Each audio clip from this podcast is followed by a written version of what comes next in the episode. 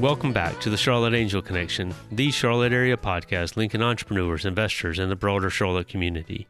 As you know, our goal here is to interview the individuals who are building, shaping, and influencing entrepreneurship in the Charlotte region so you can stay invested in Charlotte's growth. Today, we've got a longtime Charlottean, Ernest Ike, the founder of Shandoka Motorcycles, will be joining us or is joining us. A great podcast today with Ernest. Many of you at least know of him and his motorcycles. He has been at a number of events over, gosh knows, probably as long as almost I have been, probably 5 or 6 years, going to startup events, supporting the startup community, supporting startup founders, and being as big of a cheerleader out there for other founders as you could possibly be, all while building out his own company, his own startup. And really wanted to sit down with Ernest and talk to him about the difference between what he's, working to build a product-based company, taking traditional, gasoline-powered motorcycles and converting them into electric motorcycles, essentially, again, a product versus the software that is the norm here around Charlotte, so to speak. And so it was a great podcast kind of running through what his story is, how the concept came about, what he's had to do to get to where it is, where he is taking it going forward, what the vision is, how it fits on the global stage, probably more so than it does here in the U.S. stage, but why the U.S. is still so important to it. So really fun, interesting podcast with Ernest, and certainly hope you enjoy today's podcast as another edition of the Charlotte Angel Connection. Ernest, welcome to the show, man. I'm really excited to dive into this conversation with you. Thanks a lot. Thanks a lot, William. So for the audience out there, you've missed out on already a couple of good laughs between Ernest and I. So I'm pretty excited. I know we're going to share some more as we dive in here. So anyways, Ernest, 60-second commercial on your background. All right. Or longer or shorter. You choose. Yeah. So I'm Ernest Dyke IV. I'm at least a third generation Charlottean, proud graduate of West Charlotte High School, 1993. After high school at West Charlotte, I went to North Carolina State University. Go Pack. Yeah. Oh, yeah. The first 3 years I was studying civil, mechanical, and electrical engineering, but it was conveniently before they had integrated that with computers. And so in my third year, I realized that not only did I have fundamental issues with the way engineering was done, I was also learning an outdated way of doing it. And so then I found myself in transition and landed in parks and recreation tourism management with a focus on facility design, program development, and leadership theory. So that kind of kicked me off toward the West Coast. After a few months of wandering the country, I wound up in Telluride, Colorado. The next day I had a job. The day after that, I had a place to live. And I stayed in Telluride and Durango region for about a decade. Okay. What'd you do out there? So in Telluride, the thing that I did for the longest term was I was the executive director of a technology festival. So for people that aren't aware, Nikola Tesla is the person who created the electrical system we use today of three-phase alternating current. And the very first one of those was built outside of Telluride, Colorado to power a gold mine. So we celebrated that historical event by inviting some of the world's luminaries in invention and scientific study each year. So I got to meet people like Murray Gell-Mann, who came up with Chromo Quantum Dynamics. I met people that worked on the Manhattan Project. I met folks who work in SETI, Search for Extraterrestrial Intelligence. So in that course of 7 or 8 years, I got a very good introduction to the general concept of invention and how to take a crazy idea and turn it into something that's actually useful.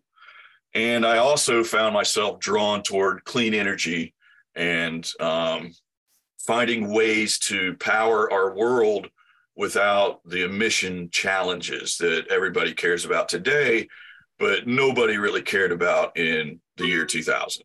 Okay. So you were out in Telluride from 97 to 05, 06. Am I time stamping it about right? 99 is when I got there. So yeah, I graduated NC State in 99. Okay. And then I was in Telluride until 2010. 2009, when the housing bubble and everything burst, and that made living in a very small resort town that was very expensive very difficult. Yeah. So you're out in Telluride, Durango, hanging out with way smarter people than you're hanging out with at present moment in time. And 2009, you come straight back to Charlotte? 09-10, I went down to Salt Lake City. Okay. I was working with a fellow. We had converted a couple of vehicles to burn hydrogen in the engines, and we're trying our best to turn that into something. But it just wasn't connecting. It was before the oil company had the idea that hydrogen would prolong their business. So nobody really cared about hydrogen yet. But it also had a ton of technological challenges that still haven't been solved. So we kind of gave up on the idea of a hydrogen ecosystem in Telluride, which, you know, at that point, I had gotten a number of big players, the local power provider, a fellow that owned his own megawatt hydroelectric generating station, a couple other big not industry, but people that were big in the area that wanted to try out the hydrogen fuel concept. But after driving a Tesla Roadster in 2008, I really knew that hydrogen just wasn't going to keep going. And I didn't want to grab other people's money and dump it into something that I knew was going to be a dead end. So we went down to Salt Lake City and got some call center jobs and things to get through that crunch in the global economy at the time. And that's when I was sitting back in my garage, frustrated at a motorcycle that I couldn't tune, and realized I could make that electric motorcycle happen. Yeah. How long have you been a motorcycle rider? I picked up motorcycling while I was in Durango. Okay. So I bought a motorcycle laying on its side from a friend, and just started really loving the motorcycle life out there. Dated my wife on the back of the motorcycle. So every week we'd hop on the bike and go ride 150 miles or so, stop at a hot spring or eat a picnic up in the mountains and stuff like that. And just really, you get good at riding a motorcycle when there's no guardrails and there's an 1,100 foot drop on the other side of the yellow line. So that encouraged it. And it just, that love of motorcycling and the freedom of going out and riding in the wind just really, really felt good. It felt like the right thing. So yeah. I landed in that. Yeah. So you met your wife in Durango. She followed you down to Salt Lake? Yeah, yeah. She came up with me to Telluride first, and then we went to Salt Lake. And then while in Salt Lake, we got engaged and got married and then moved back to Charlotte at the end of 2011, December 2011, we moved back to Charlotte. So where's she originally from? She's a Colorado girl. So yeah. She's from north of Fort Collins. Okay. Colorado. So you talked her out of Colorado to Charlotte. Well done. I don't know how that happened, but I think the beach had something to do with it. Okay. So not all Ernest, huh? No, not all me. Not all me. Definitely the beach. So what have you been up to since you've been back in Charlotte in 2011, 2012? Well, when we moved back, I started kind of in 2012 or so in trying to develop more of that electric motorcycle concept and the ecosystem. To pay for it all, I did custom carpentry, built decks and fences and playgrounds and things like that for a number of years. So just kind of started my entrepreneurial journey by being a hardworking entrepreneur. So let's switch gears a little bit and talk a little bit about the about the electric motorcycle, right? So, I mean, you mentioned a few minutes ago, and I think I saw it in your post in LinkedIn a few weeks ago, that in 2011, you had the idea, but technology or the world wasn't ready for it. So talk a little bit about the concept in 2011, and then how'd you bide your time to the point where you decided to make a run at it? Yeah, I think that's a really important question to dive into also, because it gets at the heart of how quickly this space has grown. So when I first had the idea for the electric motorcycle, 2010, 2011, the battery technology literally did not exist to do what I had wanted to do. There were other companies that were also getting started in the electric motorcycle scene. So right now, Zero Motorcycles is the best known of the North American brands. And at the time, they were really just a very beefy downhill mountain bike with a motor strapped into it. And there were a couple of other companies out there that were doing similar work.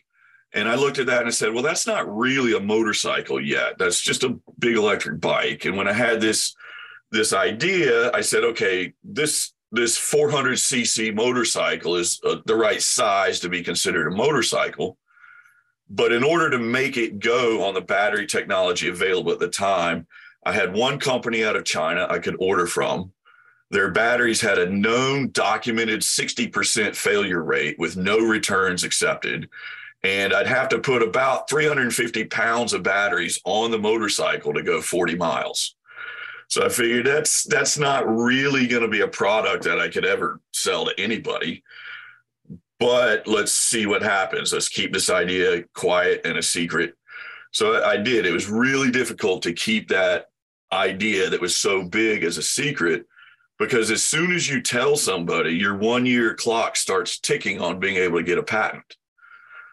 So I had to keep that pretty well a secret. In 2018, I finally had a provisional patent written that I felt comfortable enough with. And so I submitted the provisional patent, and just this past November 1st got it issued. So I've got the utility patent approved as of 3.5 months ago for the US, and we're still in process for it in Brazil and China and India. Okay. For the idea of an adapter that takes a motorcycle and carries the structure that a motor used to carry. So on about 30 to 40% of motorcycles, there's no frame that's under the engine. Like on a bicycle, the engine is part of the structure. And that's where the patent that I have sits on replacing that with a structural adapter that holds the batteries and control systems to make the motorcycle go. Okay. So let's dive into that for just a second, because I'm always curious. What's the patent process like? So the patent process will depend largely on who your patent attorney team is and the approach. The one thing that I'll say at the very top is be very careful about any advertisement you see for someone that will help you get a patent, because they'll help you get a patent, but it might not be protecting the thing that you want to protect. So there's a big challenge in that. Some of the other challenges are that, international patents are a little bit more restrictive than the U.S. patent system as far as this thing called an inventive step that is required in other jurisdictions, where the U.S. is more of, is this novel? They don't require this very specific inventive step requirement. The other thing is that once you file that provisional request for a patent in the US, that's it. You can't add more to it. So you can work from it and you can refine it a little bit, but you can't put any new information into that patent request. So you got to be very diligent from the very beginning while not telling other people about your idea. So you have conversations that are around your idea. Or you'll talk to somebody about something that's not at all your idea, but it's got an allegorical tie to it, just so you can get information sussed out of people and try to refine that concept. then the process is really long, mostly from the waiting period. So there's about an 18-month backlog before the patent office gets to your piece in the pile. But then when they get to it, it goes really quick. So you got to be ready. You got to have that savings account stuff that you don't touch to make sure you can pay for the responses and all those types of things too. And then you just have to have a lot of patience and a supportive person by your side, hopefully a spouse. But if you've got somebody that's very supportive next to you, that makes it easy too. Yeah. No. Having that person by your side is always helpful, right? Oh yeah. Yeah. So let's circle. We'll come back around to that. So Shandoka electric motorcycle name comes from. So the origination of the name Shandoka is a Native American name for a mountain that's outside of Telluride, Colorado. The story says that Shandoka loosely means the storm gatherer or the weather maker. There's a 14,000-foot peak outside of Telluride, and you can, after living there for a while, you can understand what the weather trend is based on the clouds that are stuck around that mountain. So you can understand how a group of people that has lived there for generations, like the original tribes that lived there, they could understand a lot more than we can what that weather was going to be like.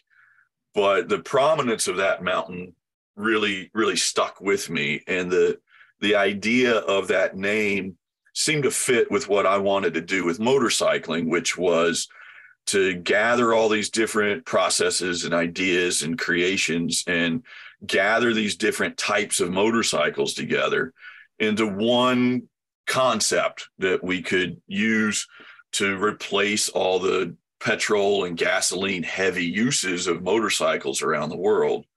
And so that stuck with me. And the other reason why I liked the name was I knew that I wanted my product to be global. So I had to find a name that people could say, even if their tongue didn't speak English. Right. Yeah. So there are certain syllables, certain sounds that other languages cannot end a word with. A hard consonant is very difficult if you didn't grow up speaking English.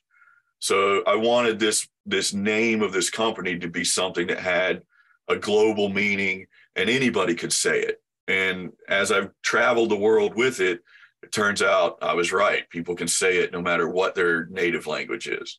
Yeah. Even folks from Eastern North Carolina apparently can say it correctly, right? Yeah, sometimes they need a little coaching. Yeah, I got it right, though. Yeah, you did. There's a lot of drawl factor in saying Shandoka sometimes. So. Yeah. So you've got a the baseline product, Ernest, is? The baseline product for the U.S. is an adapter system that takes motorcycles and converts them from gasoline to electric. These are mostly focused on mid-sized sport bikes and cruisers. Those are the ones that typically have the architecture where there's no frame under the engine. And then internationally, the approach is the same, but the motorcycles are a little different. So overseas, a big motorcycle is 125 cc, and that's what moves most of the stuff around the world. So a lot of those motorcycles are designed in the same way, where that small engine is part of the structure of the bike. And we're able to take those motorcycles and directly convert them also, which gives us a much better price point for developing countries. And the result is a motorcycle that costs that operator less than half of what it did on gasoline. So that money stays in the family. It helps support what often is a multi-generational family being supported by one or two breadwinners. So outside of the U.S., this is very much a subsistence type of product solution, whereas inside the U.S. and other what I call large displacement motorcycle countries, it's more of a nice to have or holy crap, that's a lot of power. So that's more the approach in the U.S. Yeah. So Oh, so we're in Charlotte, North Carolina, right? Charlotte's developed this entrepreneurial ecosystem pretty much right along the lines with when you moved back here, right? Starting back in 2011, 2012 is when it really started to take off a little bit. As we all know, we see more fintech or software focused startups, and you're a product startup, right? So how do you fit in the Charlotte marketplace, right? I mean, I love watching you roll up in your L-Cam. My grandfather had like 7 cars, and one of them was an L-Cam, and I love that thing. Yeah, awesome. So anyways, yeah. I mean, you roll up in your L-Cam with the motorcycle in the back, and right, like how do the conversations differ for you than they differ with other entrepreneurs around town? That's a fun question to answer too. I think that the root of it is that I don't try to fit in. I know that I don't fit in, right? So why try? It's part of the answer. And then the other side of that is within an ecosystem that is not at all focused on what I'm doing, there are still people that get it, right? So in the early days, as Packard Place was really just relatively new when I came back. Dan Roselli saw the potential in what I was doing and knew that it'd have a very long runway and was able to give me space inside Packard Place in the drop-in co-working so that I had somewhere to legitimately work out of. And there are a number of other folks in the Charlotte ecosystem that are supportive, but it totally doesn't fit their mission at all. And that's I think the big challenge, not just for the idea that this is a motorcycle, but also it's a physical product. So when you compare that to the competition for money, which is what investing is, it's really difficult to stand up a hard featured product against something that could scale overnight if it's a success to millions of users, if it's just software and it's just data and people just, all you have to do is make sure your back-end servers keep up with the new people wanting to onboard. And beyond that, you can add features, fix features, replace features, take away features just overnight if you need to. Whereas with a physical product, once you put that product out into the world, you can't really update it. You know, you can iterate the next one and the next one and the next one until you get a much more perfect product, but you can't just replace it. And the other thing is you have to build one for everyone that you sell.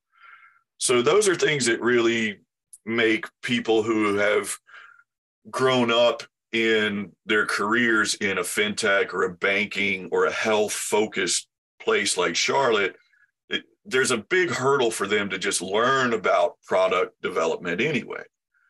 And then on top of that, thankfully, I did finally have one person who was very open about his view on motorcyclists.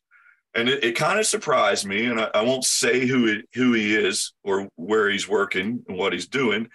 But he said to me, when I see somebody on a motorcycle, I see somebody on a Harley, all I see is just this big, stupid guy on a dumb motorcycle. And it kind of shocked me and disappointed me a little bit, because what you really should see is the guy that makes $250 an hour running an excavator, or the guy that you're going to pay $300 an hour to fix your toilet when it clogs.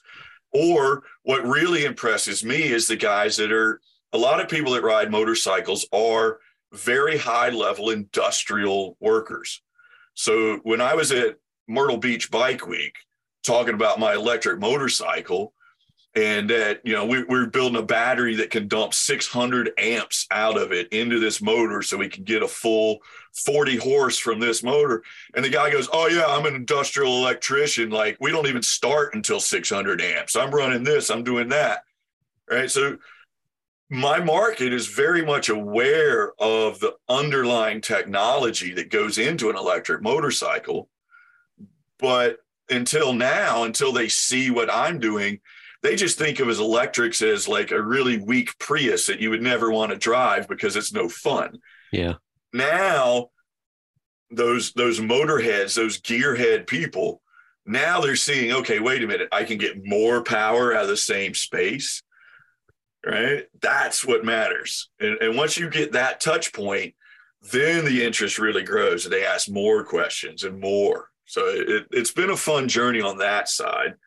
But I've been surprised at the industrial people that are often written off as not knowing much. They know a lot more about my space than people that hold themselves in high regard because they know everything about fintech. Yeah, it's really tricky balance. And I'm kind of glad to say I don't quite fit in. Yeah, this is good. It's good not to fit in. Yeah. Right. Kick down walls rather than fit within them. So let's, you brought up a good point. Right. I mean, yeah. You bet on electric motorcycles, or are betting on electric motorcycles. And I mean, to your point, I think of electric motorcycles. I think of the, you know, you go stereotypical, right? It's not necessarily what I think of, but you can instantly go to big guy full of tattoos on a motorcycle, riding down Interstate 95 on a Sunday afternoon for, you know, with his sleeves cut off. And when you pass him in your, you know, SUV or whatever you're going to pass the guy in, you instantly think that guy doesn't give a F about the world. And so, yeah. Hey, look, let's save the world with an electric motorcycle, right? So how have you penetrated that marketplace that most folks would look at and say, no way in heck they care about an electric motorcycle? Well, last year when I went to Daytona, so Daytona's happening the first week of March, right? So I went down to Daytona with this, and I was let's set the stage really quick. To get my teeth kicked in, literally. Right? I would say let's set the stage with this. Daytona is the largest bike week in the U.S., right? Outside of the one in North Dakota, right? Or South, yeah. So, so you've got a green electric motorcycle that you take down to this big old boys tattoo laden motorcycle event. So, all right, now you take it from there. Yeah, so I get there and I know I'm going in, like, literally, this is like 700,000 people on motorcyclists descend onto Daytona for a week and a half, right? And anything goes except for a few very minor legal requirements on the motorcycle, right? Very, very limited things. And I quite literally expected to have myself physically threatened over bringing something this dumb, right? But what I found out was two things. One, people are more interested in power and performance than they are in the actual mechanics of the motorcycle. And then the other thing that I discovered is that people hate their Harleys as much as they love them, right? So while I was there, the first time I went to Daytona, I fixed at least one Harley every single day, because word got out that guy in the Shandoka tent has tools and he can work on your bike. So people would come over like, hey man, you got a such and such wrench. I need this, I need that, right? So, you know, Harley Davidsons are fun motorcycles. There's a great culture around it. There's very diehard users, but you always have to work on it, right? And that's part of the charm, right? You have the knowledge to work on it. What I found is that really people care more about that end point performance. Can they really go on an all-day trip, right? Can they trust that bike to start each morning when they want it to? Those things are actually a little bit more important after the technical need of I want to go 120 miles an hour is met, right? So I think the problem, and this is something that a lot of people in the Charlotte area, a lot of us entrepreneurs have been through the Venture Prize program on customer discovery and going out and talking to people about your product. And that's what I determined to do, was to go talk to people no matter how much they hate it and figure out why. And what I really think is the reason why people that love motorcycles don't like electric motorcycles is not so much the fact that it doesn't make sound, or not so much the idea that you're not shifting gears or things, What I think really matters is that to work on a motorcycle, you've got to have knowledge that has been accumulated over more than your lifetime, right? So when you work on a motorcycle, you're paying tribute to the guy that taught your dad and his brother how to work on motorcycles, right? So there's this generational knowledge that is embodied in how a gasoline engine works. And electrics threaten all of that knowledge, right? None of that knowledge is relevant in an electric world. So I don't think it's really so much of a we hate electrics as much as it's a we value this knowledge that's been passed down. And we don't want that knowledge to be obsolete, because that means everybody that taught me this is now obsolete. I think our approach of taking an existing motorcycle that has a fan base, that has people that love it, and making it electric in a way that people can still tinker with, that people can still say, well, I want this switch to do that, and I want this switch to do that, and I want to put this here, and I want to put that there. That still lets people bring their knowledge of ergonomics on a bike or motorcycle fit or the look. That knowledge and that body of work is still intact. We're just changing the power source. And that's why I think we've gotten a lot more attention and been invited to some shows now, is because we're not taking all that knowledge and kicking it to the curb. We're lifting it up to another next level that says, look what you can do now. Yeah. So no, it makes a ton of sense. So, and it's neat that, you're right. Right. I'll say, growing up in the Eastern North Carolina, I'll state the obvious. Rednecks love to tinker with stuff. Yep. Right. So being able to continue to tinker is a winning formula. Yeah. And you see that at motorcycle shows, the amount of detail and craftsmanship that goes into these custom bikes is just off the charts. And that's the point of a show bike, is for the builder to show off their skill.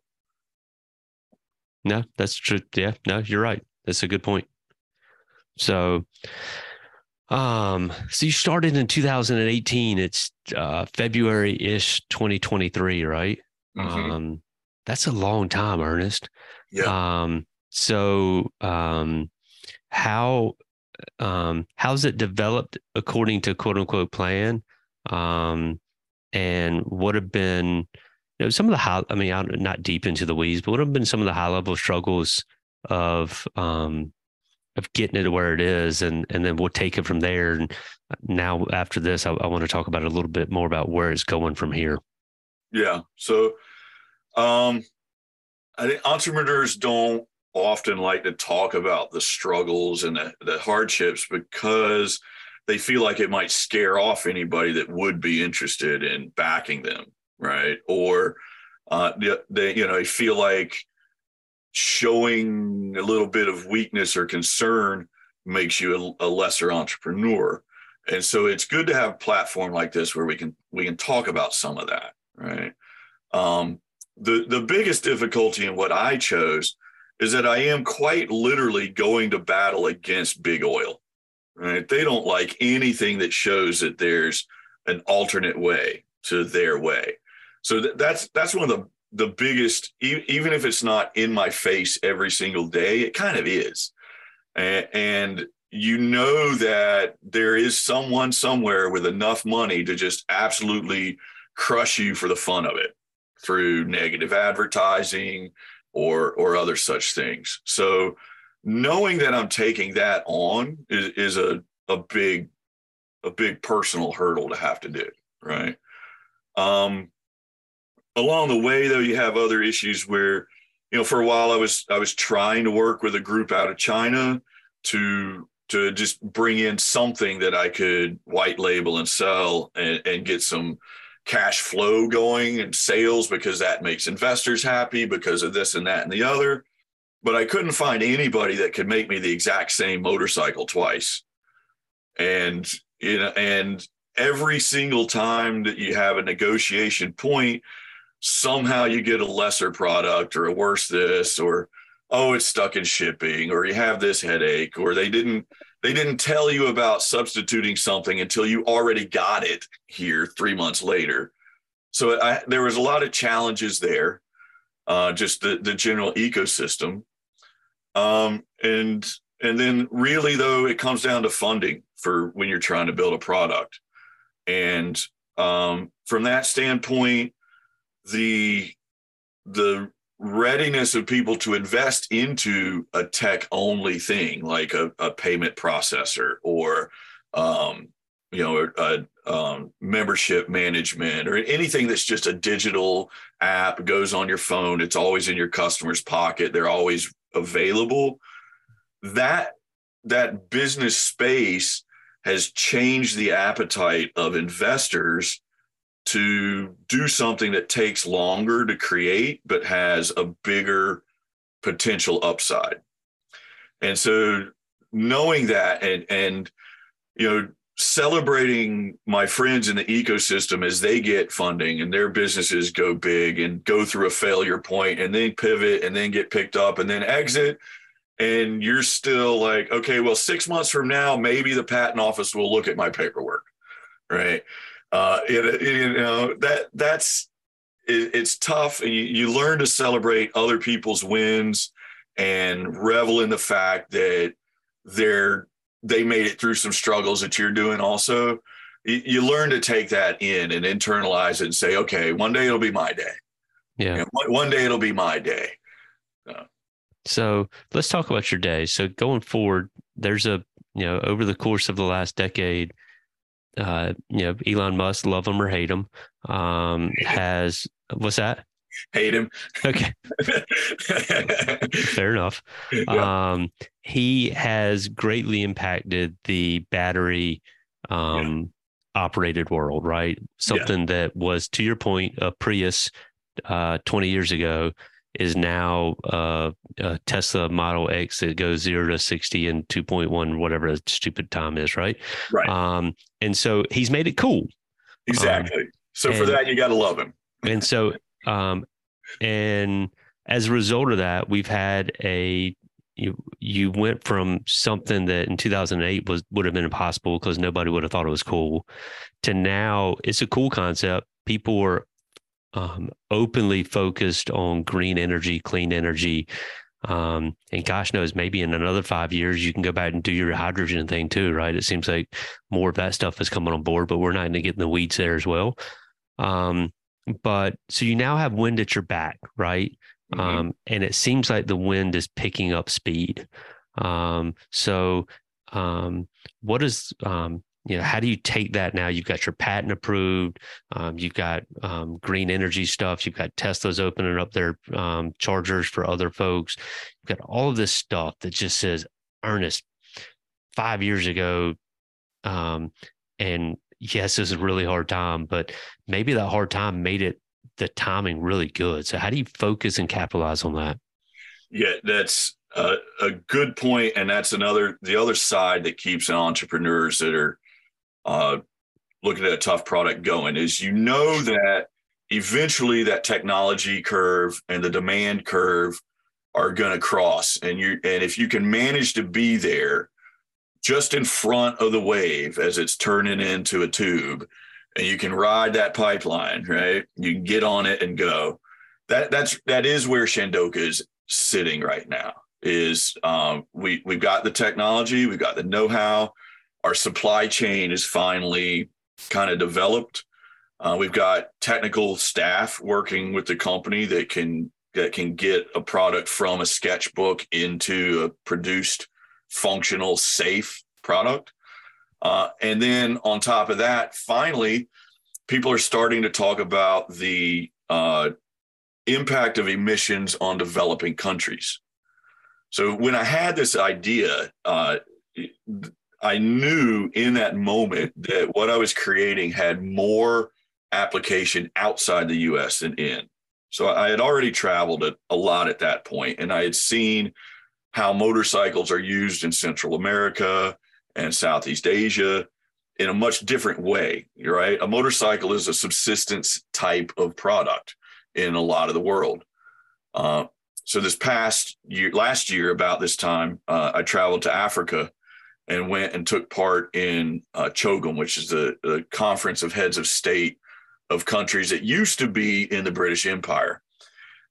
And that's what really opened my eyes. So when I got to Kigali in Rwanda and started counting vehicles and started asking around, every single day in the capital city, there are 50,000 motorcycle taxis, all of them 125cc, all of them with no emission controls, all of them burning dirty fuel because that's what they get in Africa. And most of those guys working literally 12 hours a day on a rattly, shaky motorcycle to earn enough money to feed their family. And that's where I saw the real impact that we can have is all of the, and it's not just about that one rider. What it really translates into is the general health of the community. A really good study was done recently out in California, and this surprised me. But the number, it's somewhere in this range where there's about 20% of the cars in this area are now fully electric. And they've been able to document a decline in the rates of asthma and other respiratory illnesses that they can tie to the reduction in pollution of going electric. So that data lets me confidently go into a health tech conference and say, electric vehicles are a health conscious technology. You can put a lot of money into treatments for diseases, but it's way better to avoid the disease from the beginning, isn't it? So if we can go to, developing regions, like, you know, in Africa, you could chew the air. That's how thick it is with pollution. If we can replace even half of those motorcycles with electric, think about the positive health impact we'll have on that population. Think about the decrease in asthma and Alzheimer's and other medical issues that are related to pollution and poisons in our environment. And that happens here in the United States also. So, poor country, guys riding around on his motorcycle, 125 cc's, he's doing it 12 hours a day. Can you make it cost efficient for those folks to flip the switch, Ernest, or do you need countrywide subsidies, or no, it's you've gotten it to the point where you think you can win in that environment? A little mix of both, right? So there's technically we can do an electric motorcycle conversion retrofit in Africa for less than the cost of a new gas version of that motorcycle. The challenge, the biggest challenge, is infrastructure over there, reliable electricity, right? Having that available. What we do have as a big bonus is a lot of the governments in these developing countries are aware of this problem. And so they've incentivized electric and electric infrastructure. The other aspect is it brings up some solutions for us. So one of the employers that we're talking to in Rwanda, they have a sewing factory. So they have 4,000 people that sew clothes for European export. All those people walk to work. So the employer is interested in two things. One, if we can make a small, efficient electric scoot for them to get to work on, then their workforce is more reliable. But even better, if we make that electric scoot have a big enough battery that the worker can get home, plug in their kid's phone and a light source overnight so that they can study and learn in the evenings, and then still have enough electricity in that battery to get back to work the next day, we've now created a way for workers to take energy home with them. That beats some of the problems of the infrastructure challenge. Yeah. So those type of solutions are things you don't see until you get deeper into the problem. No, that's super interesting. So from how do you sell that to U.S. investors, or are you not only talking to U.S. investors? We're not just talking with U.S. investors, right? And then another aspect that's coming along that's helping us, especially in Europe, is the rising price of voluntary carbon credits. So the next step in the evolution of what we're doing with Shandoka, is, and I'll talk about this a little bit now for the first time, is that when carbon credits reach $150 per ton, which they're already trading at $110 in Europe, when they reach $150 per ton, we can almost give away our electric motorcycles in Africa for the carbon credits that our riders are going to generate by not burning petroleum. So now we've got a financial market that's completely inverted. Now, you know, a couple of years from now, we can give a rider an electric conversion as long as we can track their miles or kilometers and sell those carbon credits to pollution-intensive industries. So that's the really cool trick that we've got now.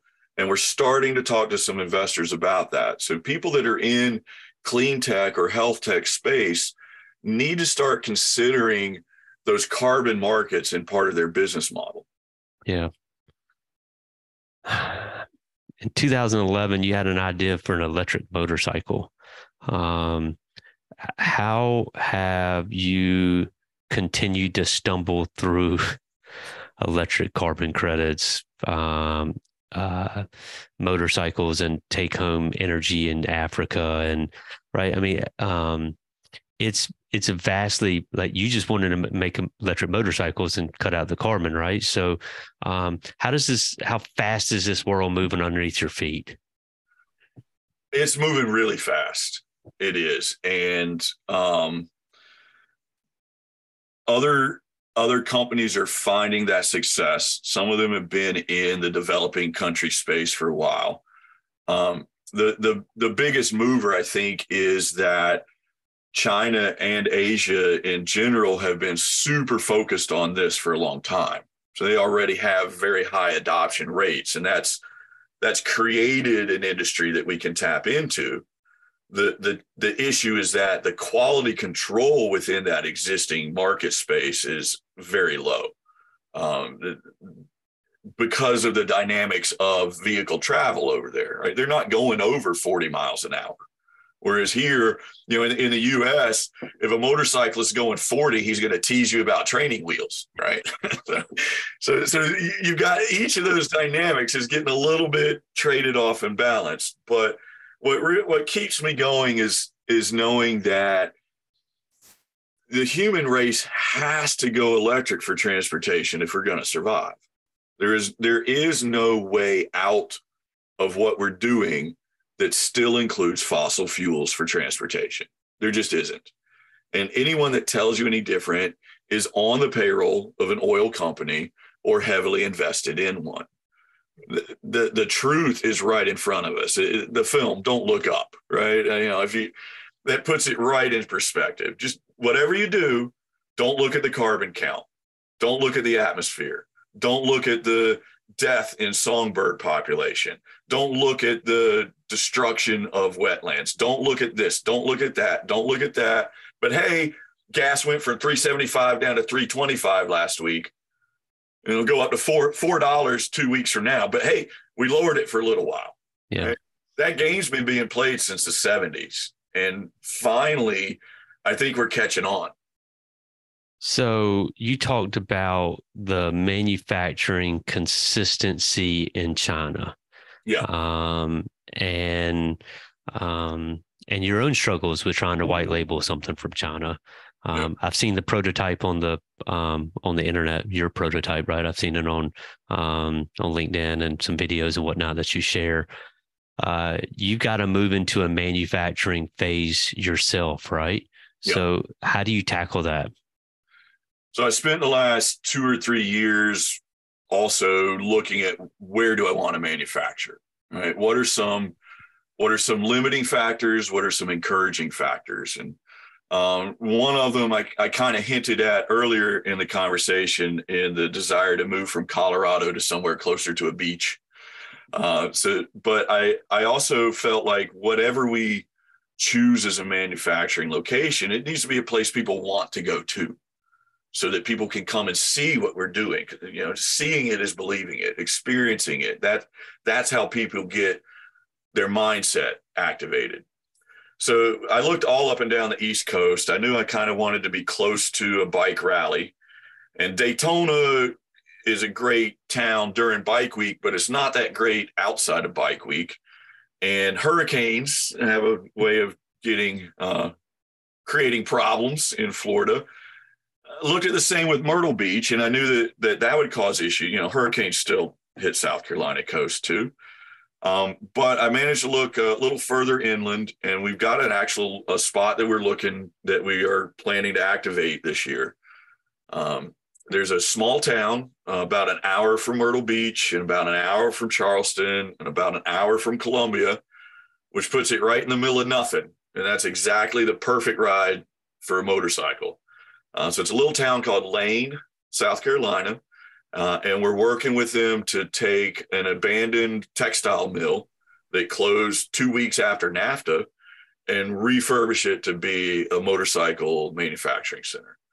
We're really excited about the progress on that and some granting support that we're getting from different government agencies to try to make that happen. And it's the type of thing that I was never sure how long I'd be working out of my own garage and basement and stuff on this. But you know, to your comment of things are going to accelerate and move really quickly now, that's what we're seeing. And we're trying to be prepared for that with a facility that can handle demand. You move into production phase, right? Yep. That's a transition. What, how do you think through that? How do you plan through it? How does that change things over the course of the next 12 to 18 months for Ernest and Shandoka? I think it puts me at a point that I had already laid out 2 years ago when I thought this was going to take off. And then 3 years now when the pandemic hit, right? So the week before the pandemic was declared and things were closed, I had my first big event with lots of people loving it and really interested in the adapter and talking about it and pictures on it. And then a week later, I can't go talk to anybody anymore. I can't show this off. And you know, all of us had to navigate that in our own ways. So I had this roadmap. Now I'm just happy that I can take this left turn and follow that fork down the road and see where production and taking this on officially, where it gets us. So, you excited or nervous? Yeah. Yeah. I'm outrageously excited. Of course, you're always nervous that there'll be a misstep or a hiccup or a challenge, but the team that I've got working with me now is just top notch. And we've overcome a number of problems very quickly. We've managed to re-engineer something in 2 weeks' time and get it produced in time for a show. You know, so we've demonstrated within our own working group that we can handle these challenges when they hit us. And we've got solid interest from our first round of funding that's going to get us through this initial step. So how long do you think that'll take you, or what's the projection on funding to take you through 2020, the end of the year? Yeah, we are successfully into a $12 million raise. So by the end of this year, we're looking to bring in $12 million in participatory funding. And we're looking for people that want to be active investors, but we're also open to people that just want to trust us to get this product through and moving. Yeah. That's awesome. So, fundraising process standard as everybody else. I've looked at a lot of different ways to raise money, right? I tried crowdfunding for a while, but that's really tricky on a high dollar product. Mm-hmm. And it also on this type of business space, a crowdfunded solution often scares off the bigger check writers. It makes the cap table complex. A lot of people that put in just a little bit of money feel like they should have a lot of say, and it complicates things indeed. So we're focused more on the family office and the private equity side right now because those folks get to make their own decisions, and they can go outside their standard playbook. And then I know that next rounds of funding will be a lot more traditional, or have the potential for that. Yeah. Also got a good potential to just cash flow ourselves once we get this production facility up and going. So it could be that folks that come in the first round happen to be in the only round. And that's what I'm hoping for, is to never have to raise money again. Yeah. So, well, you said it just then, it's a, you know, the playbook for you's been a, it's been a, what, a 10, 11 year playbook, yeah, to get to this point. So, I mean, you've got a cool, really cool product. You've got the, again, you got momentum at your back from where the world's trying to go, I think. You've supported a boatload of folks here in Charlotte, so gosh knows you're due some support back, right? I do try, thank you, yes. So it's cool to see how far you've gotten this thing, and the direction you have it pointed and where it can go from here. So, I mean, I've thoroughly enjoyed spending the last, 50, 55 minutes talking with you about it. It's always crazy how fast our time comes to a close, but, thanks for sharing your story with us, Ernest. It's an awesome story, and, needless to say, as many cheerleading sessions that you've been to for other founders around town, I'm sure you got a pretty big cheerleading section here for you in town, rooting for you as the next 12 months kick off. So go get them, and good luck, man. Thanks a lot. I really appreciate it, William. I really do.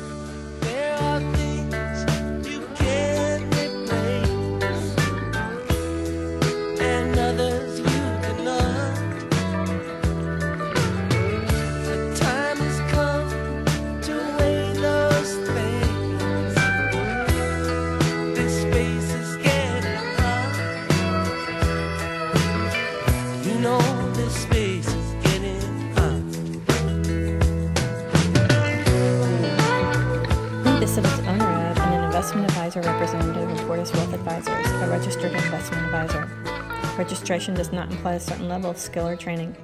Opinions expressed on this program do not necessarily reflect those of Portis Wealth Advisors. The topics discussed and opinions given are not intended to address the specific needs of any listener. Portis Wealth Advisors does not offer legal or tax advice. Listeners are encouraged to discuss their financial needs with the appropriate professional regarding your individual circumstance.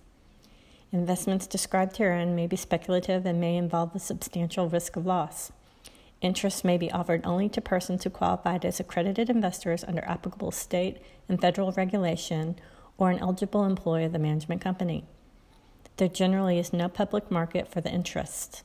Prospective investors should particularly note that many factors affect performance, including changes in the market conditions and interest rates, and other economic, political, or financial developments.